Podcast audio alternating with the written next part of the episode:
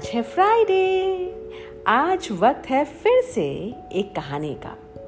पर इस कहानी से पहले आपको मुझे ये बताना है कि आत्मा क्या होती है। आपको पता है आत्मा क्या होती है? अरे आपके शरीर के अंदर एक छोटी सी आत्मा है।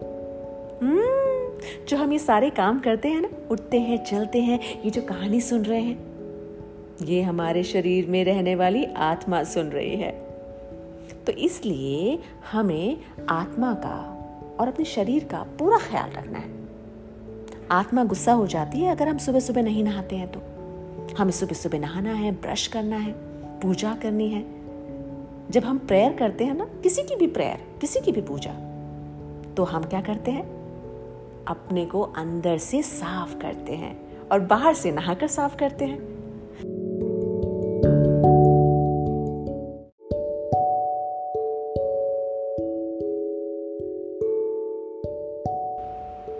आपको पता है, जिस बॉडी के अंदर से आत्मा निकल जाती है, बाहर निकल जाती है, वो बॉडी, वो शरीर हाँ किसी काम का नहीं होता।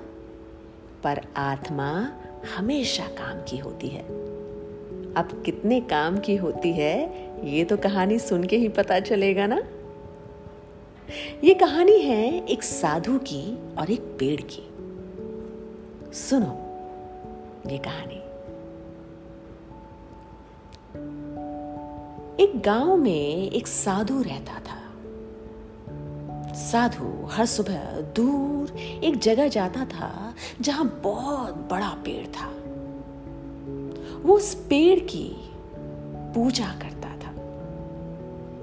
वैसे सही बात में वो पेड़ की पूजा करने नहीं जाता था। वो उस पेड़ में रहने वाली आत्माओं की पूजा करने जाता था। आप समझे ना? आत्मा किसे कहते हैं? हम्म जिसके पास कोई शरीर नहीं होता, जो दिखती नहीं है, जो बहुत कम लोगों को दिखती है। तो हाँ तो साधु हमेशा अपने गाँव से दूर उस पेड़ तक जाते, जिस पेड़ में बहुत सारी आत्माएँ रहती थी। उस पेड़ की पूजा करने, उन आत्माओं की पूजा करने। एक दिन ऐसे ही साधु सुबह सुबह पाँच बजे उस पेड़ की पूजा करने के लिए मतलब उस, उन आत्माओं की पूजा करने के लिए निकले।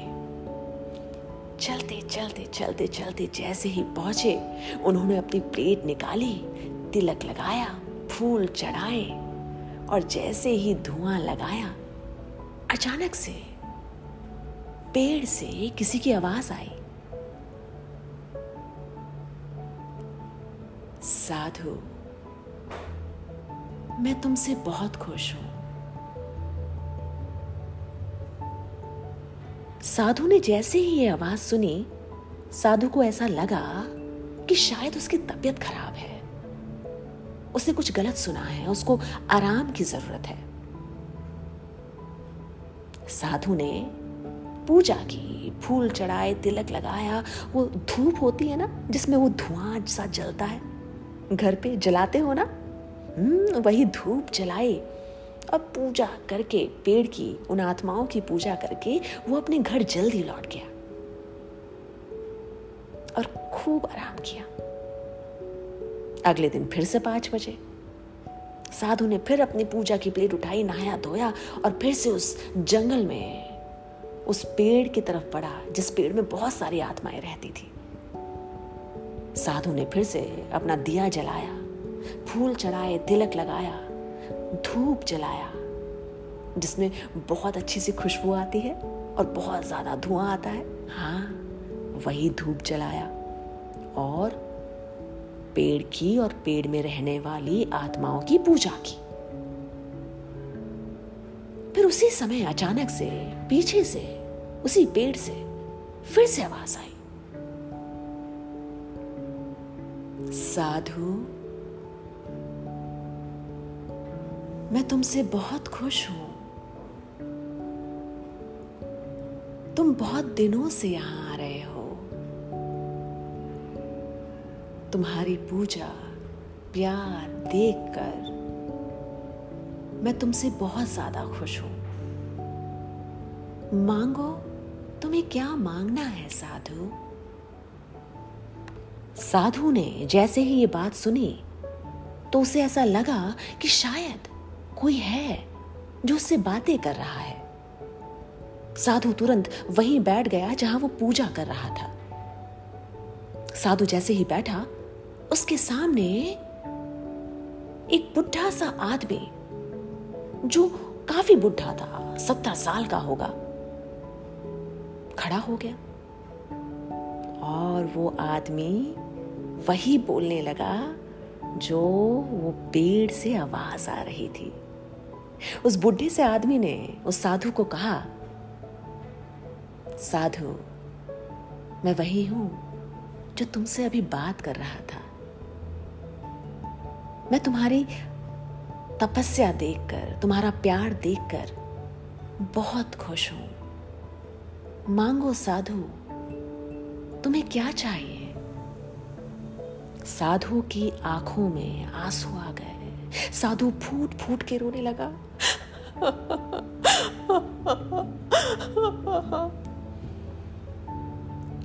साधु, इसलिए फूट फूट के रोने लगा क्योंकि उसे सोचा ही नहीं था कि उसकी मुरादें इतनी जल्दी, उसकी, उसका, वो जो भी चाहता है, वो इतनी जल्दी पूरा होगा।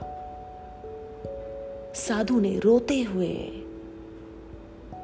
उस बुढ़े आदमी से कहा जो बुज़ुर्ग था, सत्तर साल के थे, उनसे कहा कि मुझे बस मुझे बस मेरे इस गाँव में एक स्कूल बनाना है मेरे बच्चों के लिए। बस अगर मैं वो स्कूल बना दूँ तो मैं बहुत खुश होऊँगा, बहुत खुश। तभी उस जो बुढ़ा आदमी था, जो अचानक से आ गया था साधु के सामने।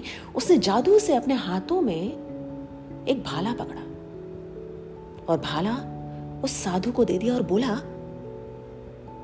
साधु, इस पेड़ के नीचे खोदो खोदते रहो खोदते रहो और तुम्हें इसके नीचे एक बॉक्स मिलेगा।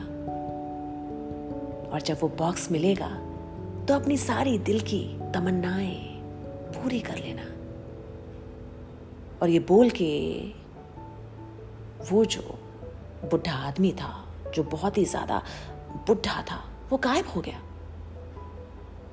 साधु के हाथ में वो भाला था। साधु ने उस भाले से ज़ोर ज़ोर से उस पेड़ पे मारना, खोदना शुरू कर दिया। खोदते खोदते खोदते खोदते खोदते खोदते अचानक से ज़ोर ज़ोर से आवाज़ आने लगी। हाँ ऐसा लगा कि जैसे कोई बॉक्स है टिन का बॉक्स है। और जैसे ही वो बॉक्स मिला, उस उस बॉक्स से मिट्टी हटाई। मिट्टी हटाने के बाद उस बॉक्स को उठाया और उसको अपने सामने रखा और बॉक्स को अच्छी तरह साफ़ किया। और फिर साधु ने जैसे ही उस बॉक्स को खोला, उस बॉक्स में बहुत सोना था। वो बॉक्स पूरा सोने का भरा था, उसमें जेवरात थे, हार थे, गले का, पैरों का हाथों की चूड़ियाँ सोने की, हर चीज़ सोने का। और फिर से उस पेड़ से आवाज़ आई, साधु, ये सोना तुम्हारे लिए है।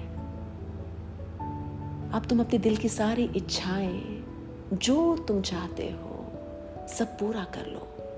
जाओ साधु, जाओ। फिर साधु ने उस सोने से। अपने गाँव में गरीब बच्चों के लिए स्कूल बनाया। बहुत बड़ा स्कूल। गाँव में सभी पेरेंट्स, सभी मम्मी डैडी बहुत खुश हुए क्योंकि उनके बच्चे अब स्कूल जा सकते थे पढ़ने के लिए। और साधु भी बहुत खुश हुआ, जो उसकी तमन्ना थी। बहुत सालों पुरानी तमन्नाएँ, वो आज पूरी हो गई उन आत्माओं की वजह से। तो बच्चे, ये बताओ कि आपने इस कहानी से क्या समझा?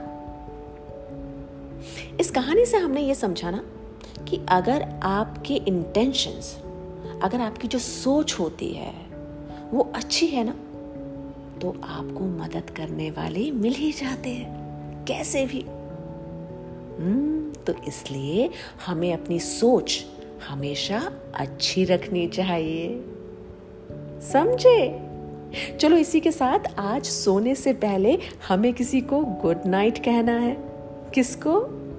हम्म? कबीर को। Good night Kabir. और साथ में एक और नाम है, उनको भी ज़रूर कहना है। ये हमारी कहानी डेली सुनती हैं। ताविशी को।